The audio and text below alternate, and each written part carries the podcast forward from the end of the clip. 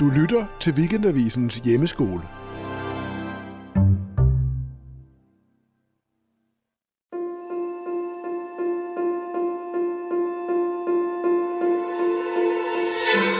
Jeg hedder Minik Rosing, jeg er geolog, jeg er født i Grønland, og jeg har altid været fascineret af arktiske ekspeditioner. Vi skal nu høre om en slunken dansk statskasse, om en ung og fremadstræbende mineralog fra Wiens øh, højkulturelle øh, centrum, øh, som endte med at tilbringe det meste af sin ungdom i Grønland ved en øh, mærkelig og øh, uforudsigelig tilfældighed.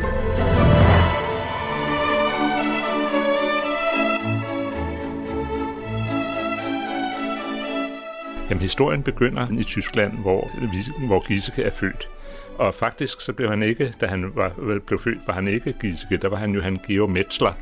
Og på et eller andet tidspunkt i sin ungdom, hvor han kommer i skole og bliver uddannet, han øh, bliver faktisk uddannet til jurist, men han... Øh, han øh, er meget interesseret i, i kunst og i særdeleshed i øh, øh, teater. Han var skuespiller, efter sigende ikke nogen særlig god skuespiller, men han var til gengæld god til at skrive librettoer til opera og i det hele taget lave tekster øh, til, til teater. Øhm, og på et eller andet tidspunkt i sin ungdom, der finder han ud af, at det her med at være Georg Metzler øh, øh, fra Augsburg, det er ikke lige sagen. Så han finder ud af, at han i stedet for er Karl Ludwig Giesecke øh, er ukendt oprindelse, øh, og øh, øh, bliver ansat ved et teater, øh, som er Sikaneters teater. Øh, og Sikaneters, det er en af de store øh, librettister, som arbejdede sammen med Mozart. Øh, så Giesecke, han, han øh, øh, er involveret i første opførelsen af Tryllefløjten, og der har sidenhen været noget disput om, hvor meget hans involvement i den egentlig var. Men han påstår selv, at han skrev librettoen. Andre siger, at det var Siganeter, og andre siger, at den blev lavet i et fællesskab. Der Vogelfänger bin ich ja stets lustig, heißer hops, hassa, ich så i hvert fald så befinder han sig i Wien øh, og øh, er librettist, og vi ved jo alle sammen efter at have set film og hørt om Mozart, at det er sådan et sted, hvor der foregår både det og hint, men også hvor det faktisk er svært at ernære sig med de her kunstneriske ting. På et eller andet tidspunkt, der kommer øh, Giske til at skylde nogle penge væk, og når man skylder nogle penge væk, så er det altid en god idé at komme ud af bageriet, så han øh, forsvinder ud af, af, af Wien, og øh, kommer op til, til Skandinavien, begynder at blive interesseret i geologi og mineralhandel, ikke geologi, men mineralogi, altså øh, min, min beskæftigelse med mineraler. Han slår sig ned i København på et tidspunkt og øh, begynder at øh, handle med mineraler og, og øh, øh, har på det tidspunkt stort set lagt hele den her kunstneriske karriere bag sig og er blevet egentlig mineralog. Og på det tidspunkt, der er det så, at Christian den 7., som måske ikke helt var ham selv, der fandt på det, men i hvert fald øh, i hans regeringstid, at øh, den danske statskasse, som, som så ofte før begyndte at være lidt, lidt øh, slunken. Man havde haft jo indtægter fra Norge, fra Kongsberg og øh, fra sølvminer og alt muligt andet. Det var Danmark-Norge, han var konge af Danmark og Norge, skal man huske på på det her tidspunkt. Så han øh, øh, øh udtrykker interesse for, at man burde se sig omkring i resten af, af riget. Og Giesecke, han søger om at tage op og, og undersøge mineralogien øh, på Færøerne og i Grønland. Og øh, det gør han så før Færøerne først, og så sidenhen tager han til Grønland. Det her synes, det er jo lige i op, oplysningstidens øh, store opblomstringstid, hvor man jo øh, havde en interesse for at, at karakterisere øh, verden. Men man skal huske på, det var jo en tid, hvor der heller ikke var de her faggrænser, som vi har nu. Altså han startede med at studere en ting, arbejdede som noget helt tredje, og, og, og så skiftede job til noget helt fjerde igen. Og det var jo en tid, hvor øh, Goethe også øh, var på banen. Han var jo, som vi ved alle sammen, poet, men han var faktisk også mineralog, og han var minister for minedrift. Så man havde den her sværmen for øh, kundskab om øh, den fysiske og biologiske verden. Det er også her, hvor Alexander von Humboldt rejser afsted ud til Sydamerika og, og, og så videre. Så, så der var både den videnskabelige aspiration til at forstå verden, og så var der jo samtidig, at man stillede spørgsmål ved den gamle verden, som øh, havde øh, despotiske, religiøst baserede styreformer.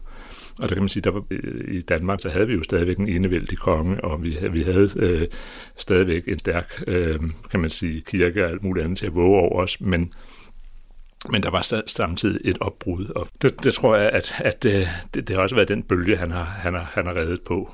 Så han tænkte, jeg må ud til et eller andet sted, hvor der, hvor, hvor der er noget nyt at finde. Det må være ude i de her yderkanter af, af, af riget, og der tager han sig afsted og planen er jo storartet, som alle andre planer. Han skal derop det ene sommer og hjem den næste sommer og har fundet en masse fantastiske mineraler. Og der har sikkert også ligget lidt øh, et, øh, et øh, økonomisk motiv i det, altså ud over, hvad skal man sige, finde øh, kilden til nationalrigdom, men det kunne også være noget, noget, noget selv, selvopholdelse der, fordi at øh, det var på det tidspunkt, man opbyggede de store museer rundt omkring i Europa, og de blev købt fra mineralhandlere af konger, fyrster og, og andre.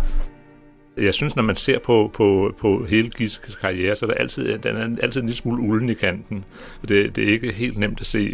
Altså, det, han skiftede navn. Øh, øh, skrev han librettoen til Tryllefløjten, eller gjorde han ikke? Øh, øh, øh, altså, så der, der, der, der er hele tiden et eller andet, som... Og, og vi ved, at han jo både var mineralog, øh, hvad skal man sige, i den og, og rigtig god til det, skal jeg sige. Altså, han var god til at kunne kende forskel på mineraler, se hvilke nogen, der var nye, beskrive, hvad, de, hvad, hvad det var for noget osv.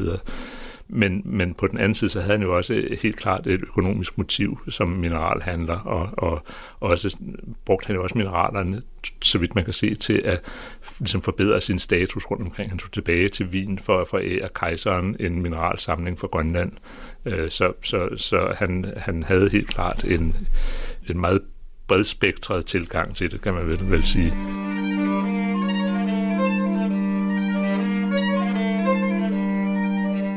Så øh, da han er ankommet til Grønland, så går han straks i gang, og dem, der har observeret ham, øh, beskriver det her med, at han var fuldstændig øh, altså forblændet af det her. Han knækkede sten dag og nat nærmest for at finde nye mineraler. Han pakkede alle de her ting øh, sammen, fordi de skulle tilbage til mineralsamlingerne.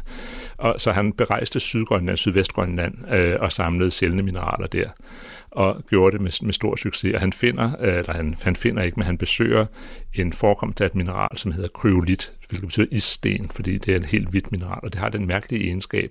Hvis man tager et stykke kryolit og sænker det ned i vand, det har samme brydningsindeks som vand, så det forsvinder, når det kommer under vand. Og, øh, øh så det var, det var et meget mærkeligt og specielt mineral og det kendes kun fra Grønland. Øh, så han laver altså alt det her, samler materialet sammen og, og pakker det til forsendelse, øh, når han skal tilbage, eller han skal følges med sin samling hjem den kommende sommer. Han kommer jo til et Grønland, som er en forholdsvis ung øh, række af kolonier. I virkeligheden var Grønland jo ikke et samlet rige på det her tidspunkt. Da han kommer derop i 1806, der har jo så Grønland været koloniseret i, i omkring 80 år. Øh, og det er faktisk jo øh, et land, som også på nogen måde blev grebet af den her oplysningsfilosofi. Øh, Næsten alle grønlændere kunne læse og skrive på det her tidspunkt, at man fik udryddet analfabetismen i Grønland, før man gjorde det i Danmark. Og øh, det var en meget lille befolkning, der boede meget spredt på kysten og levede et meget traditionelt øh, tilværelse, men, men også jo pludselig havde fået øjnene op for den omkringliggende verden. Man oversatte klassikerne til grønlandsk, og Bibelen blev oversat, og folk de slugte alle de her historier med, med, med stor fornøjelse. Så det var også et Grønland i forandring, han kom, han kom frem til. Han havde ikke mange fordomme til synligheden i forhold til, hvad det var. Han, altså, han, han blandede sig ind med, med de lokale, rejste på deres vilkår og, og øh, var øh, altså konverteret i et eller andet omfang til en, til en grønlandskhed, især efter at øh, det første år var gået jo, hvor verden øh, forandrer sig, mens han er væk og Napoleonskrigene kommer op i, i fuld omdrejning. Der øh, står jo så Giesecke i Grønland og må indse, at han kan ikke komme hjem. Så det følgende år, så i, i, i 1808, der lykkedes det ham at få sendt sin samling afsted med skib mod øh, Europa. Og det kan han så ikke vide, hvad der sker med den, men den bliver faktisk opbragt i Nordatlanten af et britisk øh, marineskib, og så bliver den solgt øh, i Edinburgh. Ingen ved, hvor den mineralsamling kommer fra. Den bliver bare solgt som mineralsamling. Men der er en øh, professor i mineralogi i Edinburgh, som hedder Allen, øh, som øh, i hvert fald finder ud af, at det, samlingen blandt andet har det her meget, meget sjældne mineral, kryolit, som er meget værdifuldt. Så han køber hele samlingen og investerer i den. Og det skal vise sig et stykke hen i historien, at det nok ikke var så dårligt for Giesecke, at, at, at, at øh, Allen netop var der og fik købt den her samling blandt andet indeholdt den et ukendt og selv og, og, og hidtil uh, ubeskrevet mineral, som nu hedder alanit, efter den her professor Allen.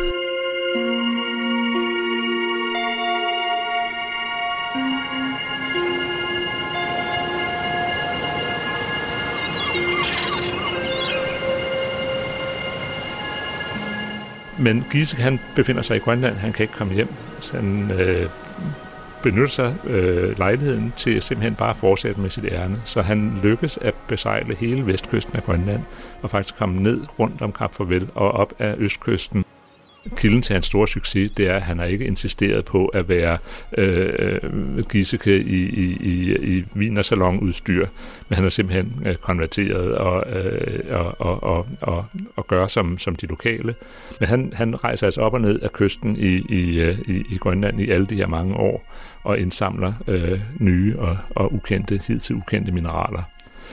Og så først øh, helt hen i 1813, hvor Napoleonskrigene endelig er afsluttet, øh, der lykkedes det ham så at komme tilbage til Europa, og øh, han ender i Skotland øh, og øh, har ikke en krone på lommen, og øh, de øh, beskriver meget, øh, sådan, øh, som fører tilbage igen til hans libretto-historie med, med tryllefløjten, det er jo, at han øh, ankommer til, til, øh, til Skotland i øh, grønlandsk tøj, og øh, på det tidspunkt, der brugte man meget at bruge fuglepels til, øh, til, til at have varmt tøj.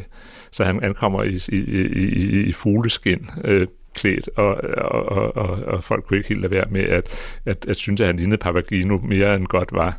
Øh, så så det, har, det har sikkert været ret morsomt. Men øh, Allan øh, bliver på en eller anden måde en slags øh, god fe for ham, og han... Øh, arbejder noget sammen med ham, og Allen får ham promoveret til at få et job i, øh, i, øh, i Dublin, ved, ved, ved akademiet i Dublin, øh, hvor han så bliver professor i geologi. Og øh, der finder han så ud af igen, at øh, nu er det på tide at, at skifte ham, øh, hvor han kommer til at hedde Sir Charles Louis Giesecke. Øh, så øh, der skifter han altså navn igen. Og Sir, det kom af, at han i mellemtiden af øh, Frederik den 6., som var blevet konge efter Christian den 7., øh, får et ridderkors. Og det synes han, det må være godt nok til, at nu er Sir Charles. Øh, så, og resten af sit liv er han Sir Charles i, i Dublin, hvor han er professor i mineralogi. Altså, Gisekes øh, opdagelser betyder rigtig meget, fordi for det første kan man sige, at det er lidt øh, ligesom øh, vi måske alle sammen kender med Linné, som beskriver blomsternes øh, diversitet osv., at han er en af, en af dem, som har været med til at grundlægge øh, skal man sige, meget bredden i, i, i mineralogi. Der er noget helt fantastisk ved at tænke på, at øh, når vi ofte opfatter Grønland som på det her tidspunkt værende totalt isoleret, meget fjernt og meget, øh, skal man sige, oprindeligt folkagtigt, at, øh, at, øh, at man så havde en repræsentant for absolut øh, aller, aller øverste lille bitte elite-klike i Wiens øh, kunstverden på det her tidspunkt. Øh, så, så jeg tror, at, at det, det, det giver også en fornemmelse af den her øh, store åbning af Grønland udad til, og det fantastiske, øh, altså øh, de mennesker, der levede i den tid, har oplevet en fantastisk øh, berigelse af deres verden med adgang til nye ting og nye idéer og fantastiske historier og musik og alle mulige vidunderlige ting. Så det har, det har været en, en, en fantastisk øh, periode i, øh, i, i Grønlands historie.